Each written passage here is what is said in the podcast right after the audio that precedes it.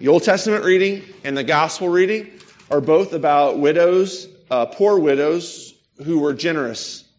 Then the word of the Lord is from 1 Kings 17. Then the word of the Lord came to him Arise, go to Zarephath, which belongs to Sidon, and dwell there. Behold, I've commanded a widow there to feed you. So he arose and went to Zarephath, and when he came to the gate of the city, behold, a widow was there gathering sticks. And he called to her and said, Bring me a little water in a vessel that I may drink. And as she was going to bring it, he called to her and said, Bring me a morsel of bread in your hand. And she said, As the Lord your God lives, I have nothing baked only a handful of flour in a jar and a little oil in a jug. And now I'm gathering a couple of sticks that I may go in and prepare it for myself and my son, that we may eat it and die.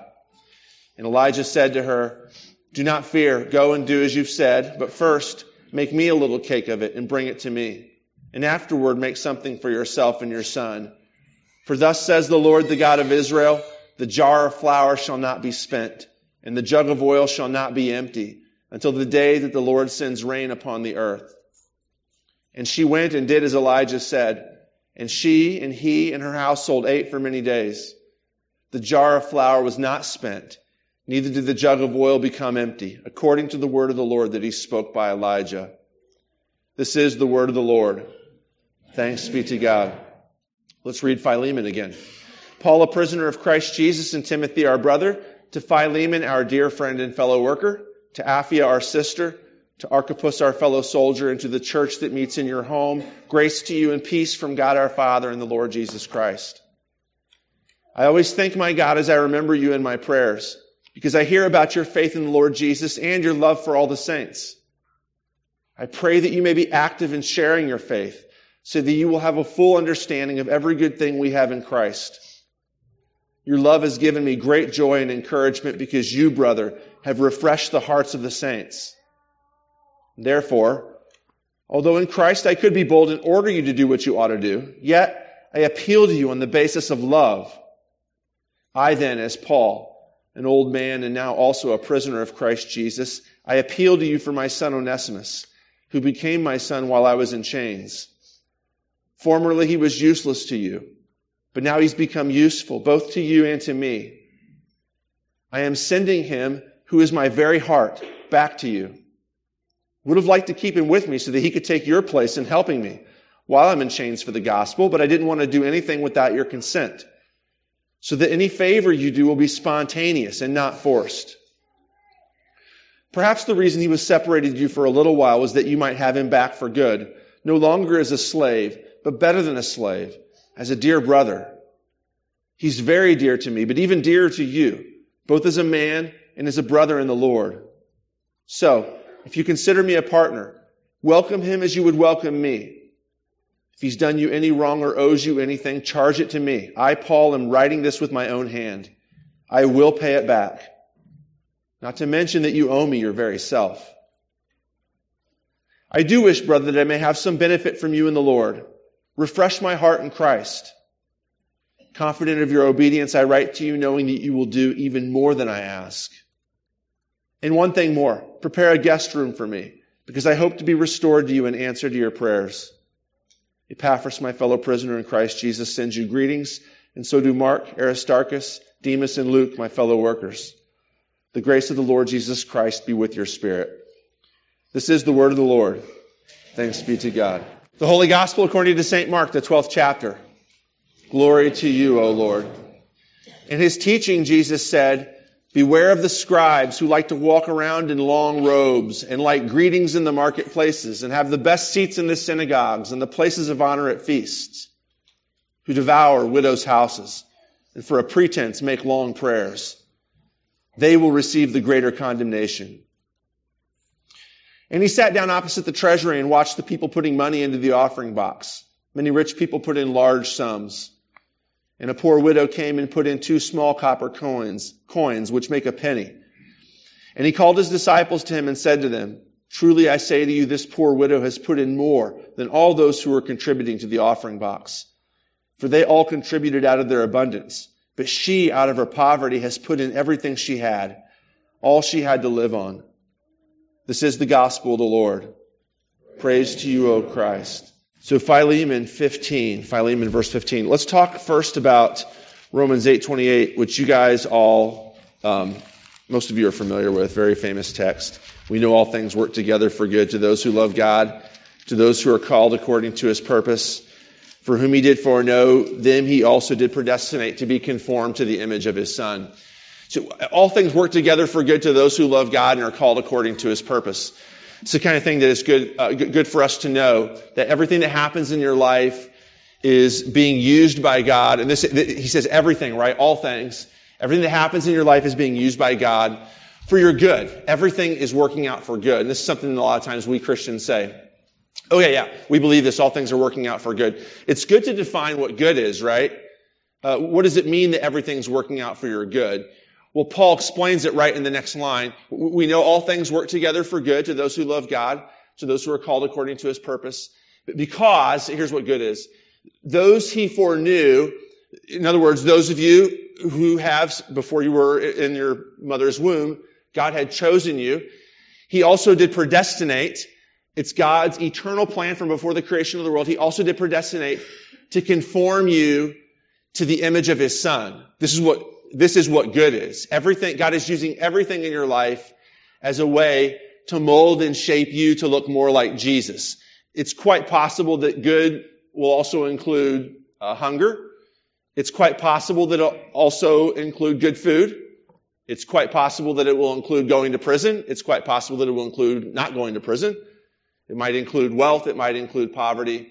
But one thing that we know for certain that God's will will be, for those of you who are believers, is God's will is His determination to make you look more like His Son Jesus.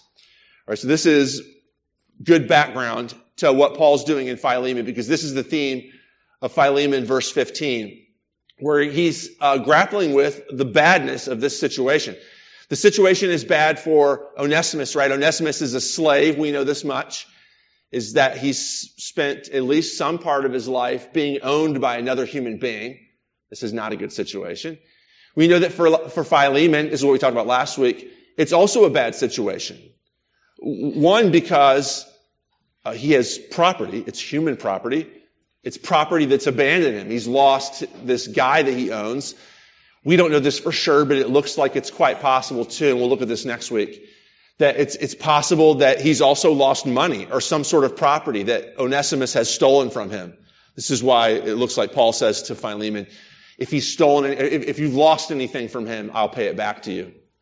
Uh, so Philemon is certainly unhappy, but, but also underneath of this, remember what we talked about last week. Philemon is trapped in this worldview where it's okay for somebody who is of a higher socioeconomic scale to own somebody else. This is, I mean, the guy's a believer. He has a church that meets in his house, right? And yet he's still okay with owning slaves. And I don't want to preach last week's sermon to you again, but Paul, Paul attacks this notion that it's okay to have slaves. And he does it without saying slavery's bad. He does it with the gospel if we are all united together by faith in Jesus Christ, then there isn't poor or rich. There's not slave or free. There's not male or female. We've all been baptized into Jesus Christ, like he says at the end of Galatians 3. If the, if the gospel is going to work, then Onesimus should be able to go back to Philemon and be received not as a slave, but much more than a slave, as a dear brother in Christ, he says. But it's still a bad situation. And he's going to have to deal with the bad feelings from this. It's going to be a hard thing for Onesimus to go back to the guy who used to own him and say, now we're equals, right? It's going to be a hard thing for Philemon to look at somebody who he used to own and say, now I accept you as my equal, as a brother in Christ. It's a bad situation. And so in verse 15, Paul's going to um, grapple with the badness of this situation. And he says this, perhaps the reason he was separated you from a little while was that you might have him back forever. Why, Philemon, do you think that this happened? Certainly, Philemon has been thinking up until now, the reason why it happened is because this lousy slave thought that it was okay to run away and steal his stuff. And Paul wants him to see that there's perhaps a deeper reason behind the sinfulness and the brokenness of his relationship with Onesimus. And that is God's eternal plan to shape and mold Philemon and Onesimus to look more like Jesus. They're predestined for this. It is their future. It is what God has elected them for. Together, more like Jesus. United, more like Jesus. That they can have a relationship that will begin to look not like a human relationship, where power is the key to the relationship. One person has power and the other person doesn't. We talked about this. This is the, this is the key to all of our human relationships on a human level is who's going to be in charge. So husband and wife relationship, friend and friend relationship, parent-child relationship. Paul is calling upon them to see their relationship now in terms of the gospel. It's not a question of who's in charge. There is nobody who's in charge here. Jesus Christ is in charge and you together are brothers and sisters if he was talking to, uh, to, to, to any women in this situation. Perhaps the reason he was separated from you for a little while was that you might have him back for. It's a hard thing to say to people, look, bad situation, God has good in this. Uh, one of it is that we don't want to hear this when we're in a bad situation. Right? Just, I mean, this is just human niceness 101. Don't go to somebody who's just lost a loved one that's very close to them and say, hey, it's going to be okay. God works all things together for good. This is really calloused and sort of cold, right? Paul prefaces this with this, this great word, perhaps. It's the first word in the verse. Paul doesn't know exactly how this is going to look in terms of goodness. He doesn't know exactly how this is going to work out for the sanctification of Philemon and Onesimus. So he says, perhaps. I don't really know, but maybe. Because you just don't know. You don't know what, we're we're going to talk about this in just a second. You can't define good. We can define it in super broad terms. God's plan is for you to look more like Jesus. But how that's actually going to work out in your life, we just don't know. And so Paul covers his bases a little bit. He hedges his bet here. Perhaps this is going to, one of the reasons why too is that he doesn't know how Philemon's going to react. Is Philemon going to take back this slave, not as a slave, but as a brother in Christ? That's a big if. Maybe it's not going to work. It, so one of the questions we have about Philemon is, does it work? We don't have a follow-up. We don't have like Philemon's letter back to Paul saying, okay, you convinced me, I'm in. One clue we have though, and I mentioned this earlier as well, is that Philemon is here in the New Testament. It's a personal letter written to one dude, and the, re- the just that it's in the New Testament at all is probably a good sign that Philemon went for it. That Philemon believed the gospel and welcomed Onesimus But If he hadn't, it's, it's unlikely that he would have thrown the letter in the trash and somebody would have pulled it out and it would have ended up in the New Testament. Right. It's a difficult thing. So this is one reason. Here's a little commercial. This is kind of an aside. Take this as preventative medicine. It's going to be extremely hard for me to say this to you when you just found out you had cancer. It's going to be extremely hard for you to say this to me when you find out that I lost a loved one close to me. It's going to be very hard for you to say, hey, it's going to be okay. God works everything for good. And so let's now, I know that some of you are struggling with stuff and we're all struggling with little things. Some of you are struggling with big things right now. But for those of you who aren't and you're pretty comfortable and you're like, okay, things are going pretty well. Let's get it in your head by the power of the Holy Spirit now that God is determined to make you look like His Son, Jesus Christ. And everything that happens to you, good stuff and bad stuff as well, is being used by God for this end. Believe that now before the tough times get here. Because if you don't believe it now when the tough times get here, it's going to be very easy to shake the fist at God and say, what are you doing? Are you even there? Begin trusting Him even now. Allow the Holy Spirit to use His word here to create faith in your heart that that is indeed God's plan. And He's going to use bad stuff and good stuff to make you look like Jesus. This is going to involve, believing this is going to involve changes in perspective. All right, there's three ways to look at our lives time wise. One is this way. Most of us can only, we, we struggle to see anything except for the moment. The moment that you're in right now. This is hard to do. I, so when I was in high school, uh, in college too, you, you, know, you go to basketball practice, and at the end of practice, I guess this is just like, uh, a par for the course with basketball coaches.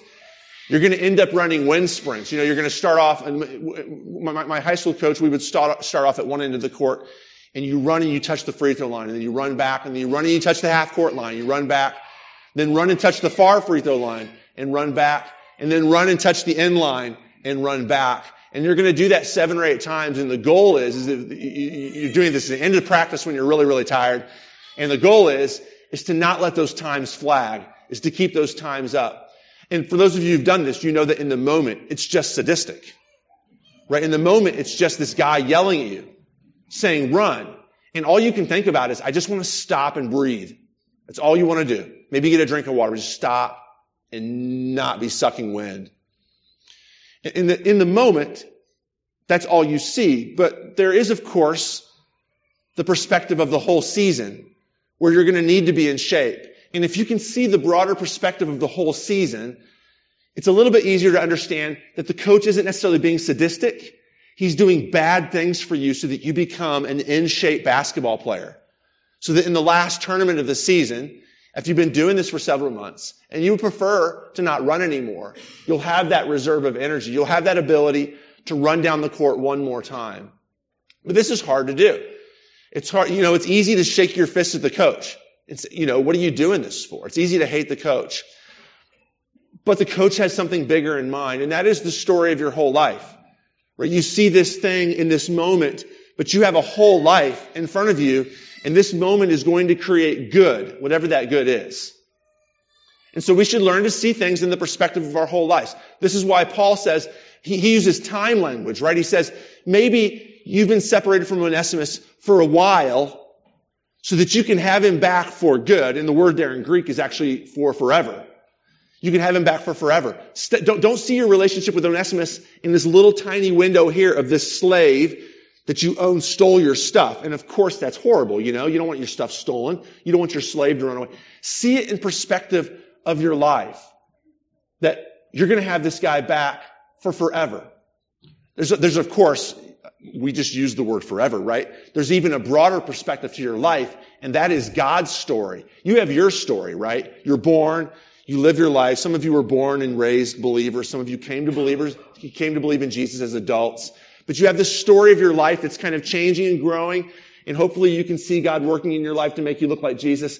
But sometimes even that good is not what we would call good. Think about the lives of the martyrs, where people who believe in Jesus end up getting killed for their faith. It's quite possible that you are going to die poor, hungry, lonely, never having victory over your anxiety issues, never having relationships that are one point dear to you repaired. You could very well end up giving, your, giving up your life for Jesus. Do, do we want to call that good? In a certain worldly sense, it's not good to live your life and then die for the sake of your faith. There's a, there's a broader perspective behind that too, your own life, and that is God's story. The story of the God who created the world, designed it to look like Him, but fell because we humans rebelled. And then God's got this long, elaborate plan culminating in the death of His Son Jesus, whereby He's rescuing this world back to Himself. And He's allowing me and you to be His agents underneath the blood of Jesus. Inside of the body of Christ, you and I get to be His agents to bring about this good, capital G good, where God reclaims all things for himself. And seeing your life, not just this moment here, the moment of your struggle, but also seeing your life as part of this bigger story is the key to understanding that God is using your life for good, to create good, to mold and shape you to be an agent by which He, through you, by the power of Jesus Christ and the Holy Spirit, brings His creation back underneath of His own authority. Think about Jim Elliot. Think about other martyrs who've died. You know, Jim Elliot's standing on that beach in South America and he's about to be killed. And does he think that that's good? Probably not. He's probably thinking, I want to live. Think about his wife when she finds out that your husband's been killed. Delivering the gospel message to these people. Does she think that that's good? Probably not in the story of her life. She's probably going to say, that's the worst moment in my life, right? But as far as eternity goes, Here's a whole tribe of people who today worship Jesus. That's good. Would it have happened without the death of Jim Elliot? We, we don't know for certain. Perhaps. This is why a verse like Philemon 15 is prefaced with perhaps. You don't know, but you do know that God used that death to create goodness. It's a hard thing to see. It's a hard thing to look past the moment that you're in, especially when the moment is really, really bad or really, really good. Paul is calling us to see our little whiles in terms of forever. God is using your little whiles to bring about good. There's two ways that we can react to this, of course. One way is to focus on the little while and then to begin to blame God for the little while. And this is what a lot of us do. This is what, this is actually one of the, the main arguments against the existence of God, or against at least the existence of a good God, is how, how can a good God let bad things like Jim Elliot's death, or Philemon and Onesimus' fractured relationship, or your bad financial problems, or your bad health issues, how can a good God let things like that happen? But remember, go back to the basketball coach thing. Bad things are not being used having to run wind sprints is not an argument that your coach doesn't exist. It's also, like I said earlier, it's not an argument that your coach is not a good coach. It might, in fact, be an argument that your coach is a good coach and has a good plan and that we simply can't understand it in the moment. Learning to see our suffering in terms of discipline, not in terms of punishment, not in terms of a careless God, not in terms of a God who's vindictive, but in terms of God disciplining us for this game plan of rescuing his creation back to himself might just be the way to understand that a God who allows bad things to happen is yes, indeed, a God who loves us and has a plan that he's working out. But the second thing is this. God's not on the sidelines blowing the whistle. God's running with us. I had a soccer coach. One year I had a soccer coach in high school who actually, in soccer, I don't know if you guys ever play soccer. It's kind of a sport everybody's required to play until they're like 12 and then you quit. But I had a coach in high school, I played soccer in high school, who actually ran with us. Like he would run every long distance, every sprint, he would run with us. I respected that guy.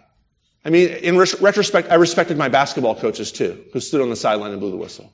But I really respected that guy because every breath of wind that I sucked, he sucked as well. Every pain in my gut, he felt as well every weak leg being pulled up one more time and placed in front of the other one, he was doing that as well. And that's the way to understand Jesus. Jesus knows what fractured relationships like. Jesus knows what it's like to be a slave. Jesus knows what it's like to stand on the beach with natives throwing spears at you. Jesus knows what it's like to be poor, to be abandoned.